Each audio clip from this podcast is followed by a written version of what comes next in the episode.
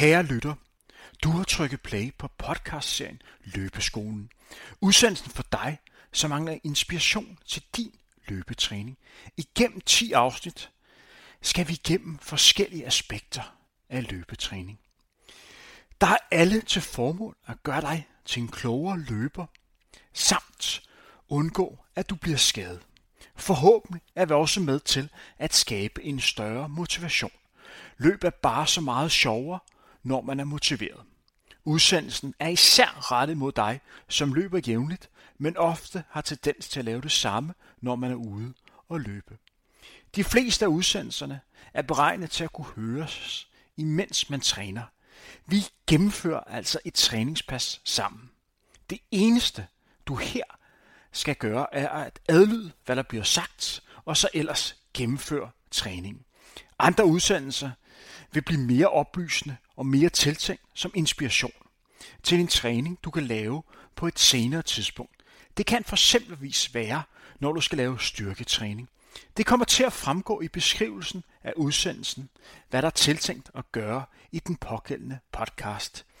I de udsendelser, som foregår i real time, det kunne for eksempelvis være, når du skal ud og løbe intervaltræning, skal du starte med at løbe, når der bliver sagt, værsgo at løb. Det sker typisk 3 minutter inde i udsendelsen. Indtil da kan du passende stå og gøre dig klar til, at, at træningspasset virkelig starter. Løbeskolen er bragt i samarbejde med Sports 24 og Assis. Det er altså dem, du skal sende en venlig tanke, når du efter 10 udsendelser har fundet en større glæde ved løbesporten. Ja, det er vores mål. I udsendelsen vil du også kunne høre speakeren Henrik Thiem teste Assis nye superløbesko, deres Magic Speed model. Du kan høre, hvordan de egner sig til forskellige træningsformer, de bliver præsenteret for. Løbeskolen er en del af Frontrunners podcastserie om løb, træning og motivation. Rigtig god fornøjelse.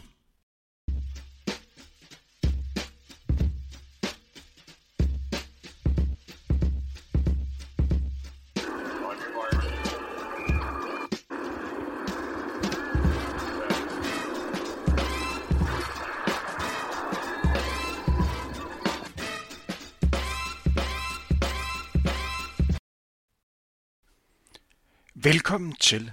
Du har trykket play på et afsnit af Løbeskolen. Det du skal høre i dag er et resume af de sidste fire udsendelser.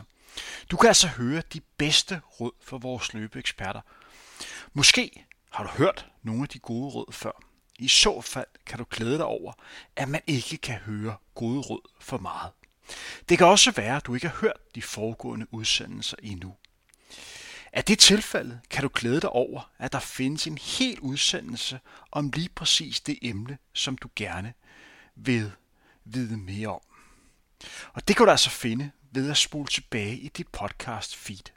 I dag skal du blive klogere på emner som de lange træningsture, bakketræning slash træning i turen, temperatur samt alternativ træning. De løbeeksperter, du kan glæde dig til at møde, er alle en del af Ashes Frontrunner Team. Og i dag kan du høre mere til Michel Poulsen, Michel Brock, Julie Mathisen og Jesper Fagerskov. Løbeskolen er udsendelserækken, hvor du kan blive klogere og forhåbentlig også i sidste ende en bedre løber. Podcastserien er bragt i samarbejde med Sport24 og Ashes. Sidste nævnte har lige lanceret deres nye løbesko Magic Speed. En glimrende træningssko, især rettet til dig, som gerne vil have en løbesko til de lidt hurtigere træningspas, uden at gå på kompromis med stabilitet og komfort. Vi har travlt i dag. Vi skal se tilbage på hele fire emner, så lad os hellere starte. I udsendelse nummer 5 af løbeskolen havde vi fokus på de lange træningsture.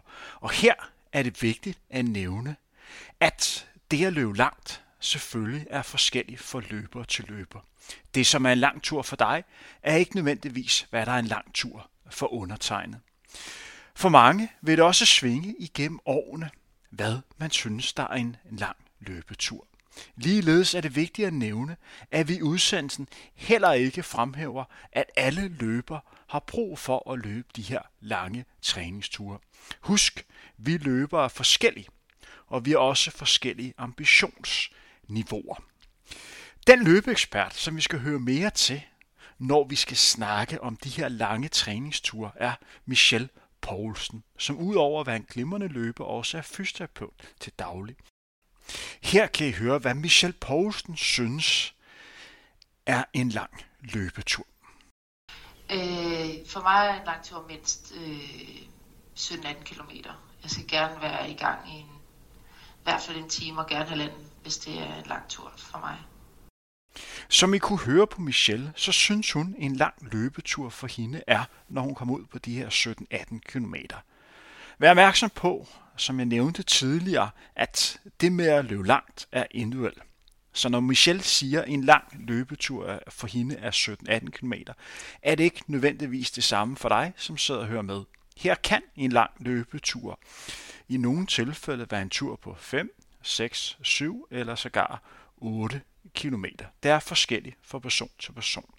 Men lad os gå tilbage til Michelle Poulsen. Hvad er egentlig talt det første, hun kommer til at tænke på, når hun hører ordet lang træningstur? Så tænker jeg egentlig en, enten en tur i mosen, skoven øh, eller sådan dyrehaven. Øh, jeg, jeg skal gerne væk fra byen, hvis jeg skal løbe en lang tur. Øh, og have noget andet ud af det, end at, end at løbe for eksempel i fældeparken. Som I sikkert kan fornemme allerede på Michelle Poulsen, så sætter hun stor pris på de her lange træningsture. Men hvorfor er det, hun så godt kan lide de her lange løbeture? Her sætter hun lidt flere ord på det.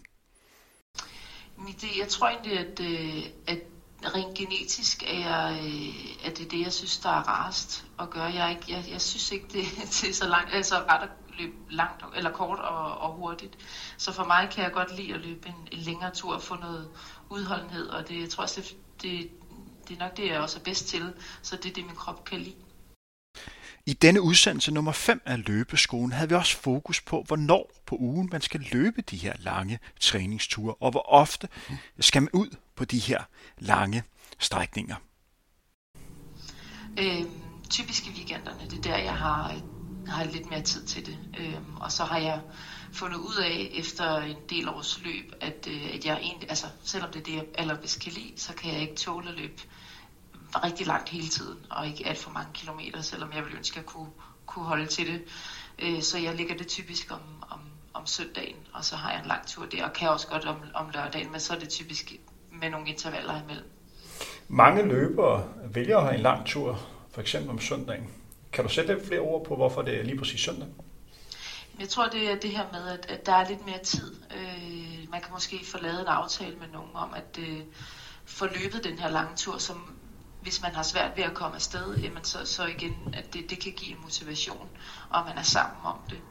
Øhm, så jeg tror, det, det tit er, er derfor, det, det ligger om søndagen. Så ved jeg eksempelvis, at over i, i Sparta, der er der også tit en, en lang tur øh, om søndagen, når man træner maraton eller halvmaraton. Der ligger de det også der, fordi det er der, folk har fri. Hvis I trofast lytter af løbeskolen, så ved I, at det er muligt at gennemføre enkle træningspas, som vi beskriver i afsnittene i real time. Du kan simpelthen løbe de pas, som vi gennemgår. Det kan eksempelvis være, når vi snakker om intervaltræning eller løbeteknik. I denne udsendelse havde vi som sagt fokus på de lange ture, og det er en udsendelse, som ikke var beregnet til at lave i real time. Men derfor kan man jo sagtens alligevel høre udsendelsen, imens du er ude og løbe en længere træningstur. Men som sagt, den tidsmængde, vi er ude at løbe, når vi løber langt, er simpelthen for forskelligt til, at vi kan lave det som en standardudsendelse, som rammer alle. Men tilbage til Michelle Poulsen. En ting, som vi også har fokus på, det er, hvordan hun har det, når hun er ude at løbe de her lange træningsture. Hvad tænker hun på undervejs, og har, oplever hun typisk nogle former for, for kriser, når hun er ude at løbe?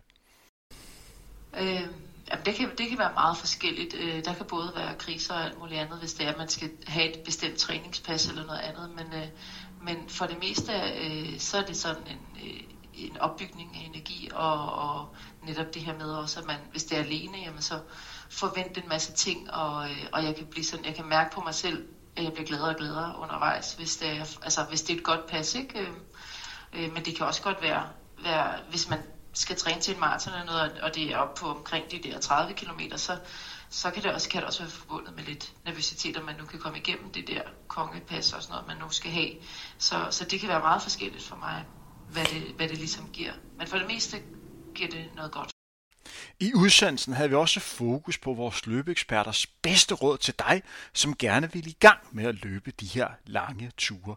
Her kan I høre, hvad Michel Poulsens bedste råd.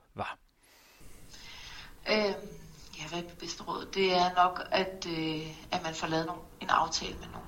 Øh, og så en aftale med nogen, som løber det tempo, man, øh, man også selv løber nogenlunde, sådan, så man ikke får lagt for hårdt ud på en lang tur, fordi så bliver det... Øh, så bliver det hårdt at komme igennem den. Øhm, og så er det ret vigtigt, at man også ved, hvilken rute man skal løbe. Fordi hvis man så først får begivet sig, og man ikke har mobil med for eksempel, øh, og man først får begivet sig ud på en lang tur, så, øh, og man ikke helt ved, hvor, hvad, hvad ruten er, så kan man godt fare vild, og så er der altså langt hjem igen. Så enten skal man have en telefon med, eller, eller i hvert fald have kigget på ruten, inden man løber den lange tur. Hvis du kan være sådan endnu mere konkret om de fejl, man sådan helst skal undgå, når man starter med at øh, løbe langt, kan du sætte lidt flere ord på det? Du har lige været lidt inde på det. Jamen, det er nok mere, at altså, man, man skal starte stille og roligt op. Øh, ja, man skal ikke tage ud og løbe øh, 17-18 km til at starte med, så, øh, så byg det stille og roligt op. Øh, og, og, og stig heller ikke for meget, og prop heller ikke for mange tempo pas ind og sådan noget, men man starter stille og roligt op så man ikke når at blive skadet på, på, på den første lange tur, man tager. Øh, det, det tror jeg er ret vigtigt. En ting, som vi også har fokus på i denne udsendelse om de lange træningsture, var valg af underlag, når man løber langt. Skal man, når man løber de her lange ture, tænke over den belastning, man udsætter kroppen for, når man lander? Her var det jo oplagt endnu en gang at spørge vores løbeekspert Michel Poulsen, der som så bekendt også arbejder som fysioterapeut. Det vil jeg sige, altså især på de lange ture, fordi det er mange stød øh, og lang tid man er i gang. Øh, hvis man øh, en, en tur i skoven er, er et rigtig godt øh, underlag at løbe i, altså man kan det er blødt, og det, det, giver ikke, øh, det giver ikke det samme stød igennem kroppen. Øh, så det er sådan lidt mere øh, stødabsorberende og støddæmpende. Så det kan give sådan en... Øh, det er bare bedre til kroppen at, at løbe på noget blødt end på øh, asfalt i, i 20 km, hvis man gør det. Det er lidt hårdere for kroppen. Som I sikkert kan fornemme på Michelle Poulsen, så kan hun lide at løbe de her lange træningsture, men hun er også blevet rigtig god til at løbe langt. Men hvordan finder man egentlig talt ud af, om man er god til at løbe de her lange ture? Hvordan fandt Michelle Poulsen ud af det i sin tid? Ja, det er altså for mig, jeg, jeg fandt, ud af, fandt ud af det ved netop at, at, at starte over i Sparta og træne med nogen, øh, hvor at, øh, øh, at, at de løb nogle lange ture, og jeg kunne godt følge med dem, og, og så løb jeg en maraton, hvor at, at det var føltes okay i, i et forholdsvis godt tempo. Så på den måde, det der med at få det testet af, og, og, øh, og så også få testet ens, altså jeg kan sige, tempoet af i forhold til at kunne holde i lang tid. Ikke? Øhm, det, det, det tror jeg var på den måde, jeg fandt ud af det. Øh, det var egentlig sådan, det, det kom bare på en eller anden måde. Øhm, jeg, jeg synes, det var for hårdt at løbe de der korte distancer. Øh, det kan lyde underligt, at, at et maraton er ikke lige så hårdt, men øh, det er hårdt på en, på en anden måde, men jeg synes ikke, det var lige så fedt, øh, og min krop synes heller ikke, det var lige så fedt at løbe øh, kort. I denne femte udgave af Løbeskolen kom vores løbeeksperter også ind på forskellige episoder, som de tænker tilbage på, når vi snakker om de lange træningsture. Det kan være et ekstraordinært godt træningspas, eller en tur, som virkelig var hård og virkelig har sat sig i minderne. Her kan I høre, hvad Michelle Poulsen tænkte tilbage på. Jamen altså, øh, jeg tror nok den, altså det har nok været op til en maraton, jeg har skulle løbe, øh, det er nogle år siden, men, øh, men sådan den, den, den længste tur på de der 30-31 kilometer, hvor at, at både man er sådan lidt nervøs, jeg var lidt nervøs op til, og øh, om det nu, om jeg nu kunne holde det, jeg skulle, men, øh, men det var bare øh, virkelig en god oplevelse, øh, at, at komme igennem det der kongepas, man nu kan kalde det, og, øh, og få forklaret det selv egentlig. Øh, fordi det, det kan være rigtig godt netop at løbe sammen, men det er også meget rart, at man får bekræftet, at jeg fik bekræftet over for mig selv, at jeg fik faktisk løbet hele det her selv, øh, og, og også alle tempostykkerne, som jeg skulle holde og sådan noget. Så det, det var en, en, en, en god oplevelse, må man sige. Skal alle løbere løbe langtur? Nej, det, det, det synes jeg ikke. Øh, eller det, det vil jeg ikke mene. Det kommer an på både om det, det handler også om, det motiverer en øh, at løbe langt. Øh, men, men nej, altså hvis man godt kan lide at løbe 5 km eller noget andet, så behøver man ikke at løbe, løbe lange ture. Øh, det, det er, hvad, hvad man selv bliver motiveret af, synes jeg. Det var en kort gennemgang af nogle af de bedste råd for denne femte udsendelse af Løbeskolen, hvor vi som bekendt havde fokus på de lange træningsture. Ønsker du at vide mere om lige præcis det emne, så spol tilbage i dit podcast feed og sæt udsendelsen om de lange træningsture i ørerne. Det næste, vi skal have fokus på, er det med at løbe i naturen eller lave decideret bakketræning. I denne sjette udsendelse snakkede med fire af vores løbeeksperter. Du kunne høre mere til Michel Poulsen, Michel Brock, Julie Mathisen og Jesper Fagerskov. Fælles for de fire løber var, at de alle løb en del i naturen, men de trænede noget forskelligt øh, i naturen. Nogle brugte det til at øh, koble af, simpelthen at få overskud. Nogle brugte det til at lave decideret bakketræning. Så vi kommer altså ind på forskellige måder, hvor man kan bruge naturen som træningsområde. Her kan du for eksempelvis høre en af vores løbeeksperter, nemlig Michelle Brock, sætte et ord på, hvor meget det giver hende at løbe i naturen. Jamen igen, det giver mig bare endnu mere ro, og jeg synes, det er rart, der ikke øh, sådan altså mange mennesker og biler og sådan omkring en, og der er heller ikke lyskryds, så man behøver heller ikke at stoppe op hele tiden. Jeg synes bare, der er en eller anden ro. Øh, jeg er også vokset op øh, uden for København øh, og i Nordsjælland, øh, hvor jeg sådan, det er bare noget andet at løbe, sådan lidt uden for, for storbyen, øh, lidt uden for sådan søerne, hvor der altså sker lidt mange ting. Jeg synes bare, man kan slappe lidt mere af, øh, når man kommer sådan lidt ind, lidt væk fra mængden. I udsendelsen kommer vi også ind på, hvad for nogle fordele der er ved at løbe i naturen, sådan rent træningsmæssigt. Hvis vi tager udgangspunkt i Michelle Brock, så er hun en løber, der er vant til at ligge og løbe rigtig meget i København. Men hvad kan hun mærke, at hun får ud af at løbe i naturen? Hvordan udvikler det hende som løber, udover at hun får en masse overskud? Ja, det kan jeg helt sikkert. Det kan jeg helt sikkert. Øh, man skal jo meget være opmærksom på, hvor man løber, men også at altså, ja, der, der bliver du ramt af lidt, lidt flere bakker og lidt flere udfordringer. Øhm, og det synes jeg helt klart, det, det, er jo også, det er jo også noget, der er sjovt. Det er, at man ikke, bare, det ikke kun går helt livet hele tiden. Især på sådan nogle træningsture, hvor at der godt må være en variation øh, i den måde, man træner på, så det hele ikke bliver for ensformigt. I udsendelsen om træning af turen, bakketræning, kunne du også høre vores løbeeksperter sætte et ord på deres bedste råd til dig, der måske ikke har den helt store erfaring i at løbe i naturen. Her kan du høre Michelle Brocks allerbedste råd til dig, der gerne vil i gang med at løbe lidt mere i terræn. Det er helt klart at kigge ned, fordi at du kan hurtigt falde over en rød eller noget andet. Øh, men igen, så er det egentlig bare, jeg synes, hvis man ikke har prøvet noget før, så sænk forventningerne øh, til dig selv, og prøv det af og se, hvordan, hvordan det fungerer, og hvordan det er, og så sæt heller farten lidt ned, og nyd, nyd, nyd naturen på en anden måde, øh, og så skal den nok komme derfra. Øh, Rom blev ikke bygget på én gang, og det, det gør øh, sådan løb heller ikke, og heller ikke, hvor man løber, for der er bare stor forskel. Øh, både på underlag, men også på, ja, hvad, du, hvad du møder af udfordringer. Som jeg nævnte tidligere, så kan du i udsendelsen høre vores løbeeksperter, der sætter et ord på, hvordan de træner i naturen. Og som sagt, så bruger de naturen på hver deres måde. Her kan du for eksempelvis høre Michelle Poulsen, der sætter lidt ord på, hvordan hun bruger det at lave decideret bakketræning for at dygtiggøre sig i det at løbe krossløb, som man typisk konkurrerer i over vinteren.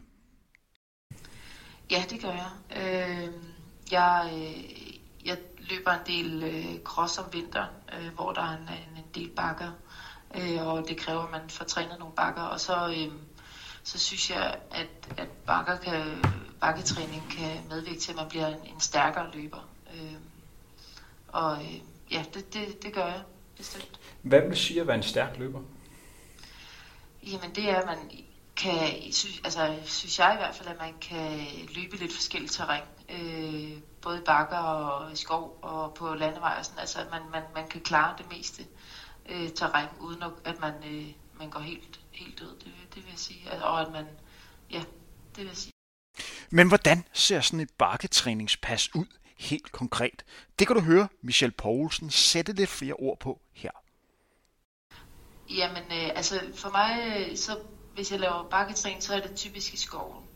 Øh, så laver jeg noget opvarmning, og så øh, kan jeg for eksempel, så er der nogle ruter øh, op omkring Holte, hvor jeg løber øh, en, sådan en, en, et par kilometer, hvor der er nogle bakker undervejs, hvor man så skal enten øh, forse de der bakker, og ellers så, øh, så stopper jeg ved en, en, hvis jeg ved, der er en, en, en god bakke der, jamen så, så, så træner jeg noget bakkeinterval op ad en bestemt bakke, og så jogger ned igen, og så gør jeg det igen. Men ellers så kan man også gøre det rundt på en rundstrækning. Det, det, det kan jeg egentlig også godt finde på at gøre.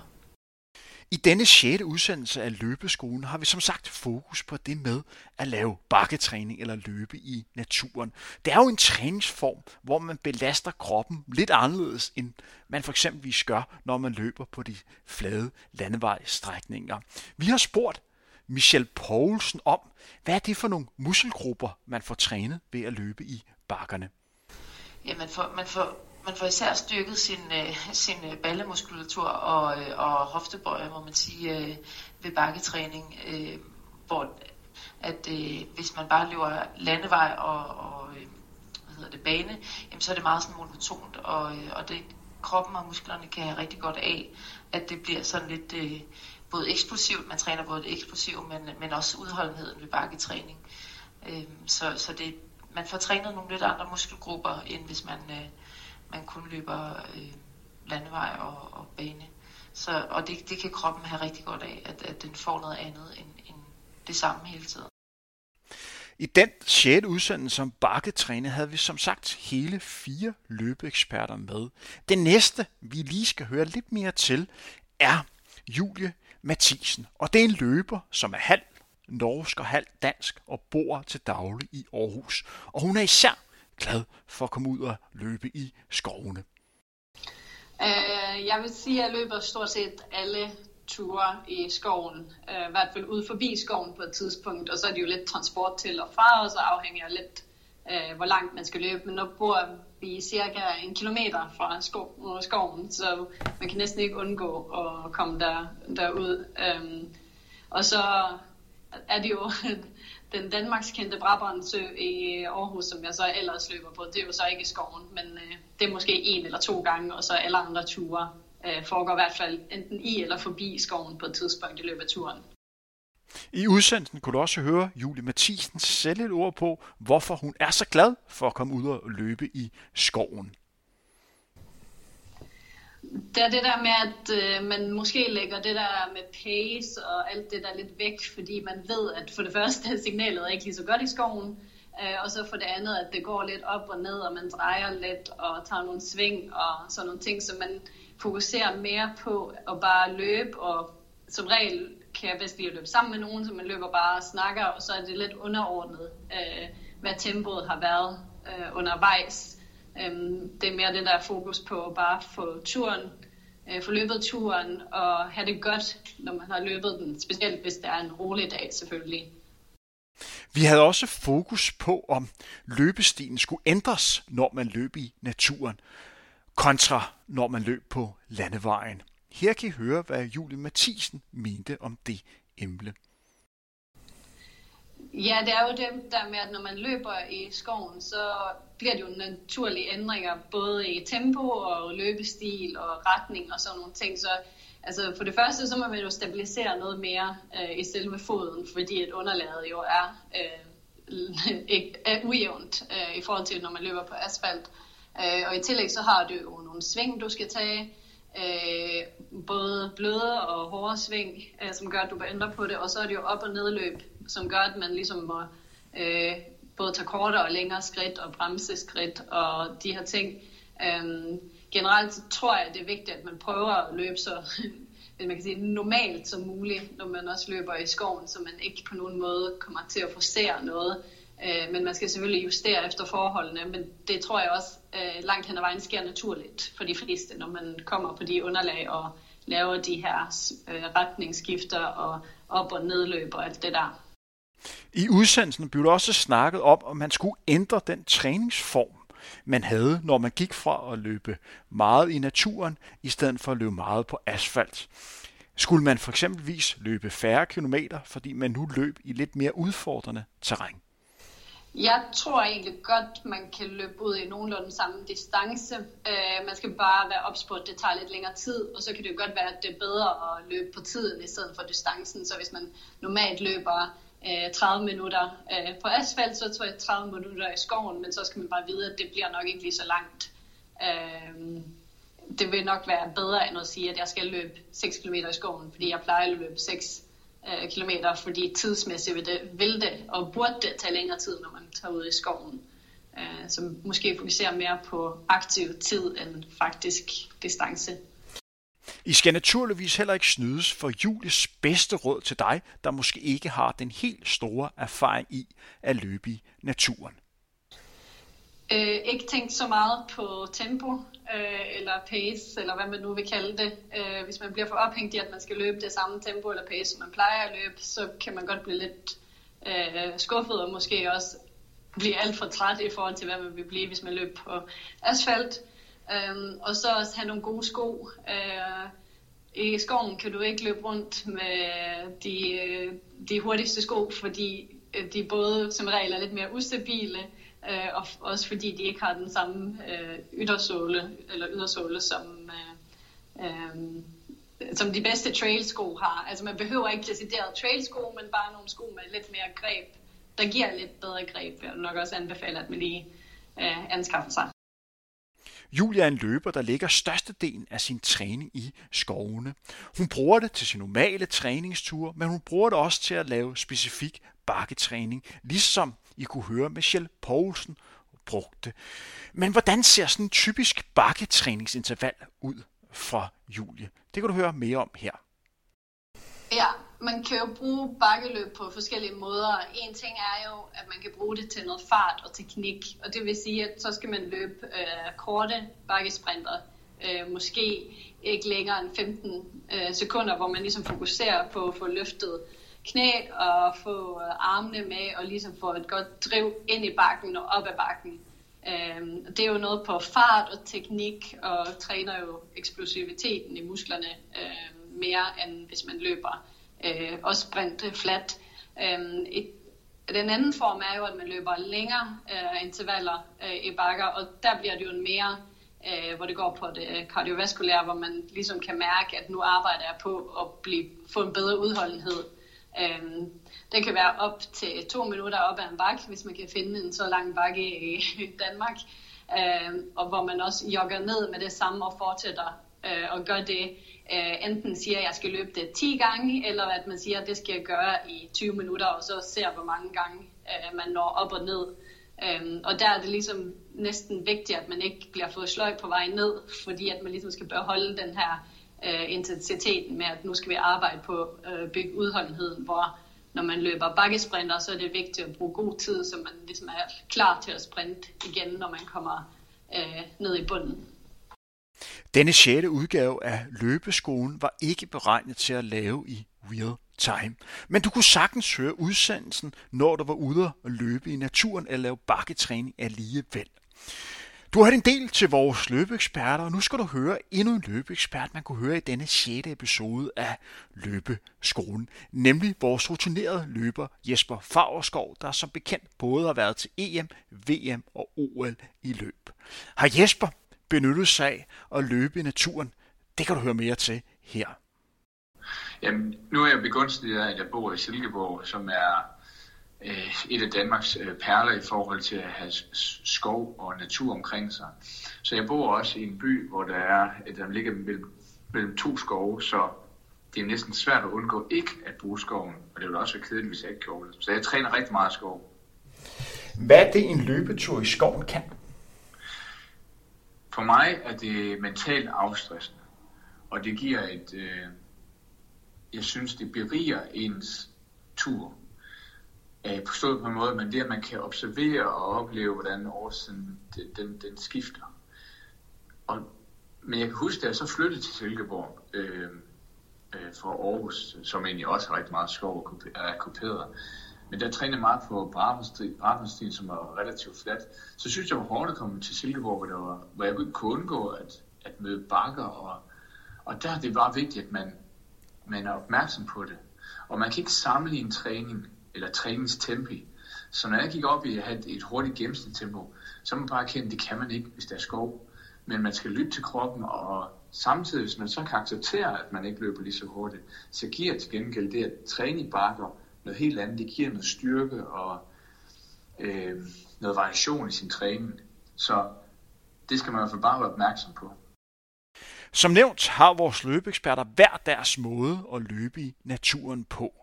I forhold til, om løbestien skal ændre sig, når man løber i de her kuperede skovstier, kan du her høre Jesper Favrskov komme med sine erfaringer. Jamen det smarte det er jo et eller andet sted, at man, man kan sige, at det sker automatisk. For hvis du løber op ad bakke, så bliver du nødt til at tage, måske at have en, en hurtigere armføring og øh, nogle, nogle kortere skridt for, for at på bedst mulig, bedst mulig vis komme op ad en bakke. Og omvendt kan man også bruge bakke ned for, for at øge hastigheden lidt og få lidt længere skridtføring. Så jeg synes at det kommer automatisk. Så, men, men udover det, så kan man også bruge det aktivt ved at være bevidst om, hvordan man løber i skoven. Og, øh, men det vil kræve, at man måske finder en, en, øh, en god stigning, som man så bare øh, er bevidst om løber op og ned på en bestemt måde. Men det gode det er som udgangspunkt, det er, at jeg synes, at det kommer lidt automatisk. I udsendelsen om bakketræning kan du også høre Jesper Favrskov sætte et ord på, hvorfor det som løber er rigtig vigtigt, man tænker over, hvordan man hver især vil have mest ud af sin træning i naturen. Jamen det går an på, at man skal være bevidst om, altså, hvorfor en type, altså hvordan man gerne vil løbe i skoven, for der er jo forskellige muligheder. Man kan vælge de, de fine stier, øh, øh, som, er, som ikke er vildt øh, ujævn. Der kan man fint løbe med almindelig løbesko. Men hvis man vælger at prøve at udfordre skoven med, med dens øh, små stier, eller dens mountainbike-spor og andet, så kan det godt være, at der kunne være noget med skovalg, der kunne være interessant, og man vælger en, med en lidt, med lidt grovere bund for at stå bedre fast. Og især når vi kommer hen i det sene efterår, hen over vinteren, hvor kommer meget regn, og det bliver glat, der kunne det være en fordel i hvert fald at være bevidst om, om skovalget. Udover det, jamen, så er det jo også, at man kan, man kan supplere sin almindelige, løb, altså almindelige øh, løbetræning ved at lave det hedder øh, bakkesprint eller øh, bakkeintervaller. Og det øh, kan også være berigende, især hen over øh, vinterperioden. Det du netop har hørt var en gennemgang af den 6. episode af Løbeskolen, hvor vi som bekendt havde fokus på bakketræning eller det med at løbe i naturen. Ønsker du at høre mere til vores løbeeksperter, og ønsker du at blive endnu mere klogere på det her træningselement, så spol tilbage dit podcast feed og find denne 6. episode af Løbeskolen, hvor vi som bekendt havde fokus på det med at komme ud og løbe i bakkerne. Udsendelse nummer 7 havde fokus på tempotræning. Og det var altså en udsendelse, som kunne høres i real time. I udsendelse nummer 7 var der altså muligt at prøve kræfter med tempotræning. Det pas, vi lagde op til, man skulle lave, bestod af 10 minutters rolig løb. Hvis vi har vores skala fra 1 til 10, hvor 1 er så nemt som muligt, og 10 er så hårdt som muligt, så skulle vi gerne ligge på sådan 3-4 stykker. Og så efter de her 10 minutters rolig løb, skulle du starte på første ryg af 6 minutters varighed. Du havde tre temporyg i alt på 6 minutter med 2 minutters rolig løb imellem, inden du igen slutter af med at løbe i 10 minutter i rolig hastighed. De her tempostykker skulle gerne løbes på sådan en 7-8 på den her skala for, fra 1 til 10. Det er oplagt at løbe sådan et tempopas, hvor du ligger og træner et konkurrencespecifik hastighed. Det kunne være dit 10 km fart, din halvmaratonfart eller maratonfart. Hvis du ikke har nogen idé om, hvad din pågældende hastighed er på, på de distancer, så skulle du mere løbe på fornemmelse. Der findes to måder, man kan få et rigtig godt pas, når man vælger at løbe den her tempotræning. Det er et at løbe progressivt, det vil sige, at man øger tempoet i takt med, at man kommer ud på temporyg nummer 2 eller 3, eller man prøver at løbe det samme stabile tempo hele vejen igennem.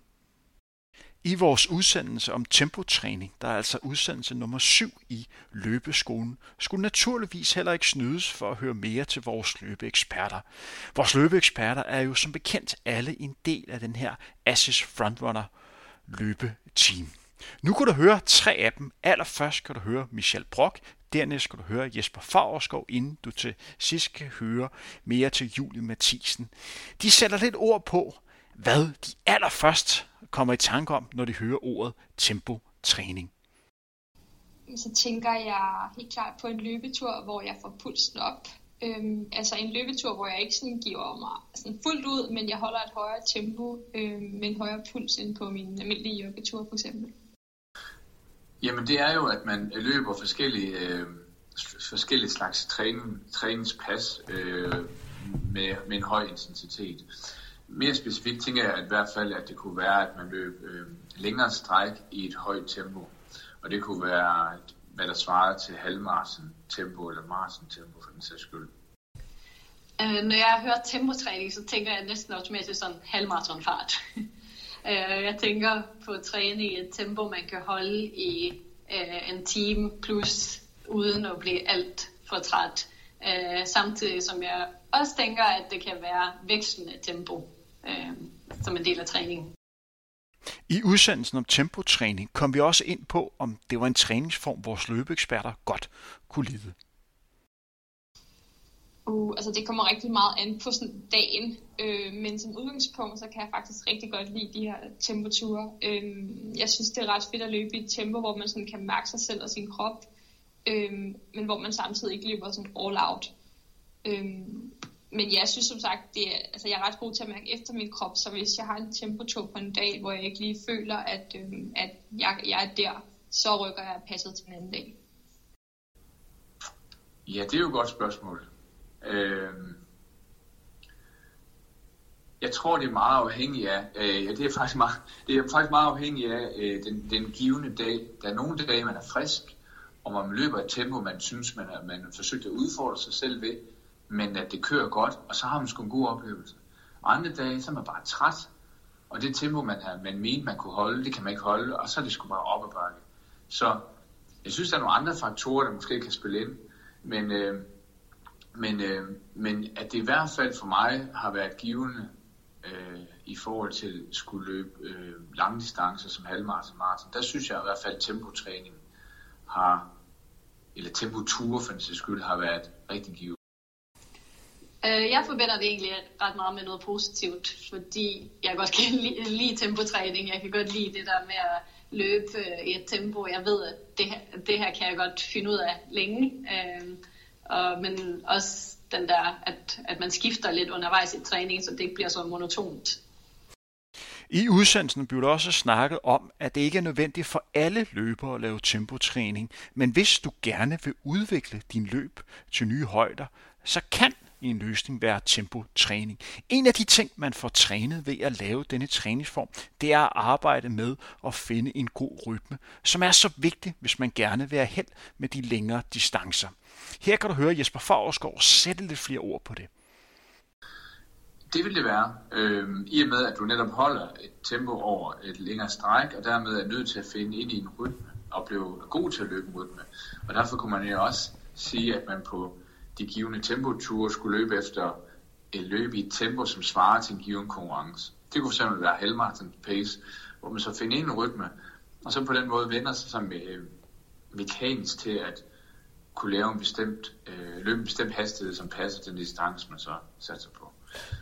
Øh, som egentlig også adskiller sig fra intervaller, hvor man øh, løber hurtigere, end man vil gøre på en, øh, en længere distance, men som får en pause, der kommer, øh, der kommer et opbrud i ens rytme.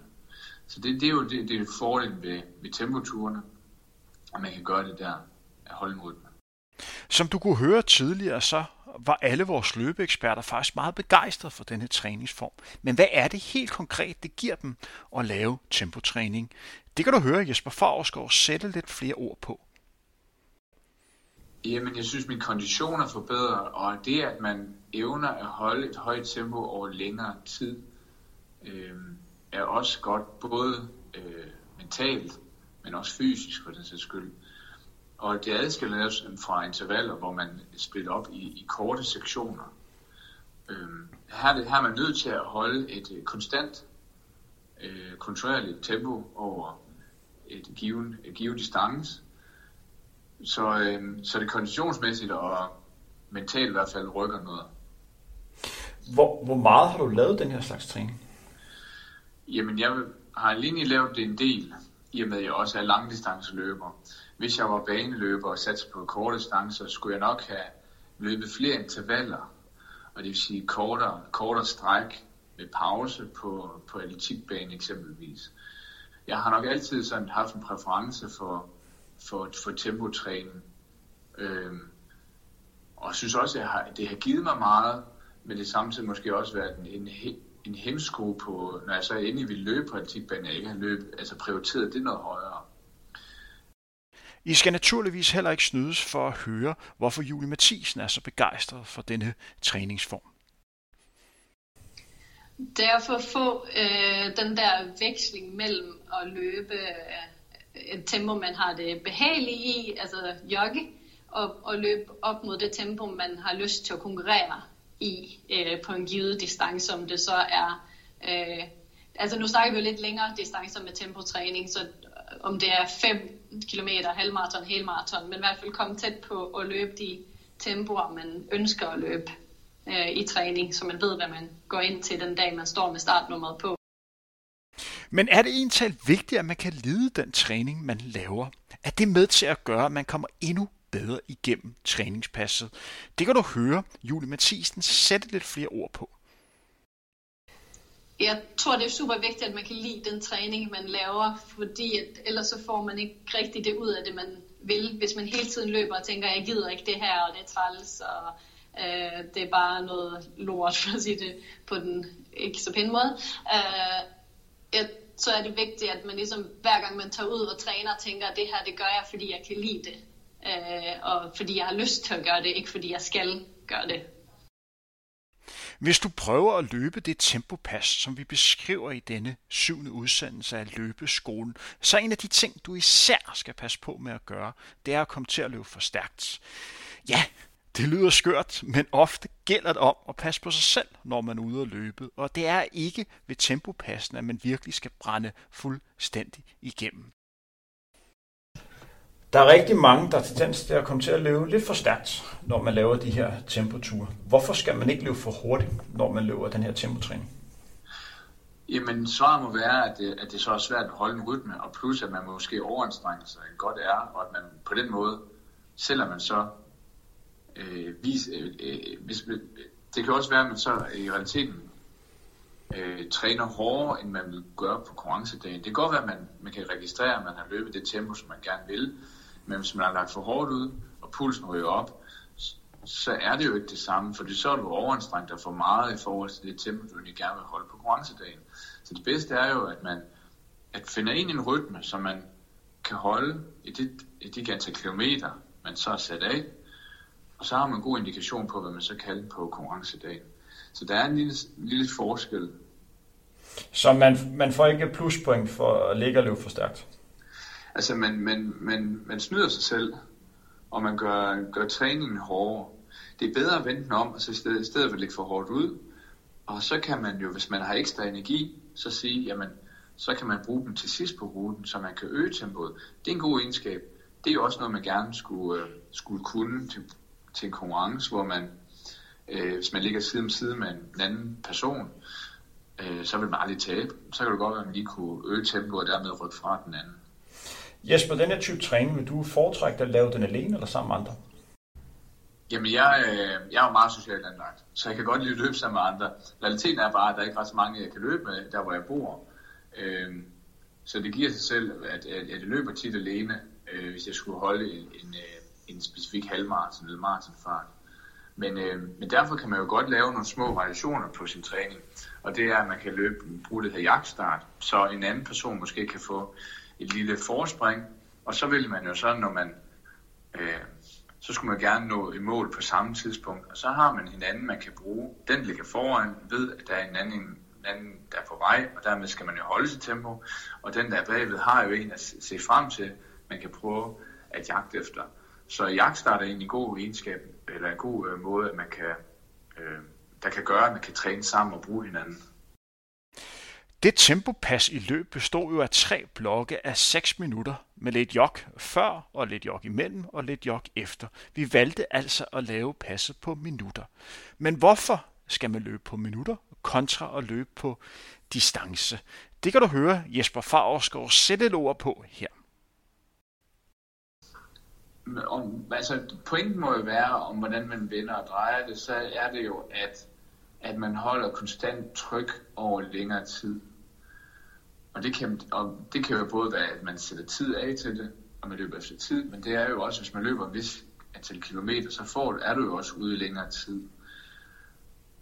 Så altså, det, der må være afgørende for, om man vælger det ene eller andet, det er vel, hvordan, man, hvordan ens mindset er. Man ikke, det kunne fx være fra dag til dag, hvis man gerne vil sætte sig hårdt op, så kunne jeg godt finde på at sætte kilometer på. For selvfølgelig, jeg kan presse mig selv lidt mere. Er jeg lidt slatten, og lidt 13 dage, så kunne det godt være, at det for mig er lidt mere uforpligtende, hvis jeg sætter tid på det. For så løber jeg bare det antal kilometer, som jeg gør på den tid, jeg sætter af. Alligevel viser det sig, at når jeg så kommer i gang, jamen, så løber jeg hurtigt nok. Men jeg tror simpelthen, det handler meget om ens mindset øh, på den givende dag, om man skal vælge det ene eller andet. I udsendelsen om tempotræning kan naturligvis også høre vores dygtige løbeeksperter komme med deres bedste anbefalinger til, hvordan du får størst mulig succes første gang du skal prøve kræfter med tempotræning. Her kan du høre to af de gode råd. Først skal du høre Julie Mathisen, og derefter kan du høre Michelle Brock. Det vil nok være øh, at løbe øh, vekslende tempo. Ikke gå ud og tro, at nu skal jeg løbe 10 km tempo. Øh, så mere bruge første tempotræning som en slags fartleg, hvor man veksler lidt. Øh, for eksempel løber, nu skal du løbe to minutter i dit halvmarathon tempo med et minut øh, lidt langsommere, øh, og gør det en 5-6 gange øh, i den stil, så man ligesom bygger lidt op til at løbe tempotræning, fordi Øhm, det kan være enormt hårdt, øh, specielt hvis man, øh, hvis man kan sige, det, hvis, hvis det tempo, man løber på en 10 km, er ens max tempo, øh, så kan det være svært at løbe en hel træning i det tempo, så man skal ligesom blive vant til at løbe, løbe det, før man gør det hele tiden. Øh, jamen, altså hvis man er lidt uerfaren det her, så øh, kan man skal man prøve at tænke på, at man kan huske, selv, man, at man skal kunne tale i enstavelsesord, øhm, når man løber. Øhm, og så skal pulsen ligge på cirka sådan 75-90 procent af sin maksimale puls. Det er sådan, jeg, jeg selv prøver sådan at, at vurdere, hvor hurtigt jeg skal løbe. Det var altså en kort gennemgang af nogle af de ting, som vi snakkede om i udsendelse nummer 7 af løbeskolen, hvor vi som bekendt havde fokus på tempotræning. Ønsker du at gennemføre det pas, som vi beskriver, eller vil du gerne høre endnu flere gode råd, så spol tilbage til podcast feed og find løbeskolen udsendelse nummer 7. I udsendelsen nummer 8 havde vi fokus på alternativ træning, og her er det vigtigt at understrege, at vi deler denne træning op i to dele. Den træning, man laver, når man er skadet, altså den træning, man laver for at holde formen ved lige, og så den supplerende træning, man laver, imens man stadigvæk øh, kan løbe, det vil sige, man er ikke skadet, men måske har behov for at sætte ekstra stor træningsmængde på, eller lige passe på sin ben, fordi man kan mærke, at man er øm, eller måske har belastet kroppen for meget de sidste par dage.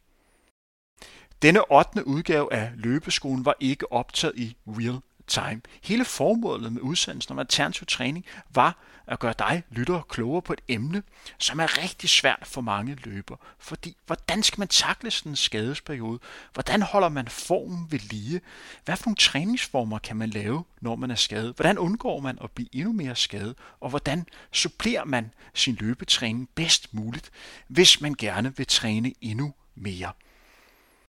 I udsendelsen kunne du høre rigtig mange gode råd for vores dygtige løbeeksperter. Her kan du høre tre af dem sætte ord på, hvad det første, de kommer i tanke om, når de hører ordet alternativ træning. Først skal du høre Julie Mathisen, dernæst Jesper Favreskov, inden vi slutter af med Michelle Brock. Øhm, jeg tænker sådan automatisk på aquajogging, fordi øh, jeg har jo været i USA og løbet på øh, college der, og der var alternativ træning, det var nærmest lige med aquajog. Øh, Øh, så det har jeg lavet rigtig meget af, og burde være bedre til at lave rigtig meget af nu. Øh, men jeg tænker også øh, på crosstræner, som måske er det mest sådan, normale alternative træning for de fleste løber. Det er det, de fleste de går til, når de skal lave noget, der ikke er løb, men noget, der minder om løb. Jamen, så tænker jeg på træning, som jeg udfører, når jeg er skadet, eller, eller øhm, ja, primært, altså i hvert fald når det kommer til konditionsbaseret træning. Øhm, fordi at hvis man er løber, så vil man gerne løbe, og så er det, det at lave noget andet er jo, fordi man ikke kan løbe. Men, men øh, faktum er jo nogle gange, at, at det kan jo også være, at man, man med fordel skulle begrænse en træning lidt og lave alternativ træning, fordi det, man ikke kan holde til at løbe så meget, som man gerne vil. Og der kan jo cykling øh, og cross-træneren i et fitnesscenter være, være, være til, til stor, øh, have stor effekt. Det kan også være, at man har en mountainbike, man, øh, man, kunne, bruge, øh, man kunne benytte sig af i stedet for. Og, og det er jo fantastisk, at man rent faktisk måske rent faktisk, ved at lave alternativ træning kan få mere konditionsbaseret træning øh, samlet set, end, så i stedet for at fastholde løb som det eneste, det kunne, jeg tænker også, at alternativ træning måske kunne være styrketræning, som også ville være øh, til stor gavn for mange løbere. Jamen, så tænker jeg på noget træning, som jeg laver i stedet for en løbetur, for eksempel. Øhm, og det gør jeg, hvis jeg føler, at kroppen har brug for en løbefri dag. Øh, så bruger jeg alternativ træning, som for eksempel cross-trainer eller cykling eller svømning. I udsendelsen blev det også til en snak om, om denne alternativ træning var noget, vores løbeeksperter forbandt med noget positivt, eller noget knap så positivt. Jeg vil sige, når jeg er skadet, så tænker jeg på det som noget negativt. Når jeg ikke er skadet, så tænker jeg som, på det som noget positivt, som noget, jeg kan bruge i tillæg til min træning. Øh, og det tror jeg måske er et mindset, mange løber har, at øh, når man selv vælger det, så er det ikke så slemt, men når man ikke har noget andet alternativ, så er det ligesom sådan lidt, Åh, det, det har jeg ikke lyst til. Jeg ser det som positivt, fordi det giver en mulighed for at træne mere, og det giver mulighed for at træne, når man er skadet eksempelvis. Så det er dejligt, at man har øh, andre muligheder end kun at løbe. Det kommer lidt an på min situation. Øhm, som udgangspunkt så er alternativ træning jo positivt, fordi det kan være et godt supplement til løb. Øh, men jeg bruger jo også alternativ træning, hvis jeg er skadet i en periode. Øhm, og selvom det er dejligt, at man kan lave alternativ træning, når man nu ikke kan løbe, så er det jo stadig noget, man så forbinder med negativt, fordi man jo laver det på bekostning af løb. Så man kan sige, at alternativ træning er altid federe, når det er et tilvalg, frem for at det er den eneste mulighed. Vi deler som sagt udsendelsen om alternativ træning op i to dele. Den træning, du laver, når du er skadet, og så den træning, du supplerer din løbetræning med, når du ikke er skadet, men har behov for en mere rolig dag, eller gerne vil øge dit træningsvolumen, men simpelthen ikke tør at bygge flere kilometer på. Her kan du høre to af vores løbeeksperter sætte lidt ord på, hvordan de har brugt supplerende træning. Allerførst kan du høre Michel Brock, dernæst kan du høre Jesper Fagerskov igen lytter jeg rigtig meget efter min krop. Øhm, så nogle dage, hvis jeg ikke lige føler, at kroppen kan løbe, men jeg stadig gerne vil træne, så vælger jeg måske at tage en time på en crossfitter i stedet for. Men der er jo også dage, hvor kroppen bare har behov for en, en, sådan en træningsfri dag. Øhm, og så, øh, så er der heller ikke noget alternativ træning på programmet. Så for mig, der handler det rigtig meget om at lytte til min egen krop. Øhm, og så vil jeg hellere, fordi jeg også har været skadet, så vil jeg hellere lige springe en løbetur over en enkelt dag, for så at være klar igen dagen efter, end at skulle løbe, løbe, løbe, og så ligesom havne i en skade.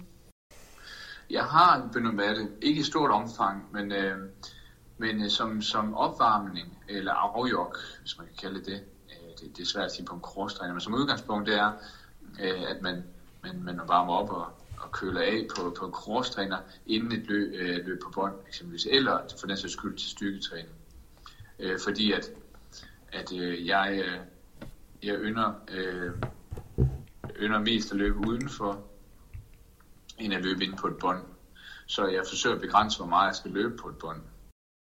I udsendelsen kommer vores løbeeksperter også ind på, hvad de har gjort, når de har været skadet. Her kan du høre, hvad Jesper Favreskov har gjort, når han har været skadet igennem hans imponerende løbekarriere. Jamen, jeg har benyttet mig af, af cykling øh, indendørs. Jeg har øh, sporadisk brugt øh, øh, mountainbiken udenfor. Så har det især været også været crosstræneren. Så kunne det også have været øh, løbebånd, hvor man går på det, men med meget høj stigningsprocent. Fordi at man egentlig, synes jeg, nemmere kan få pulsen højt op på den måde.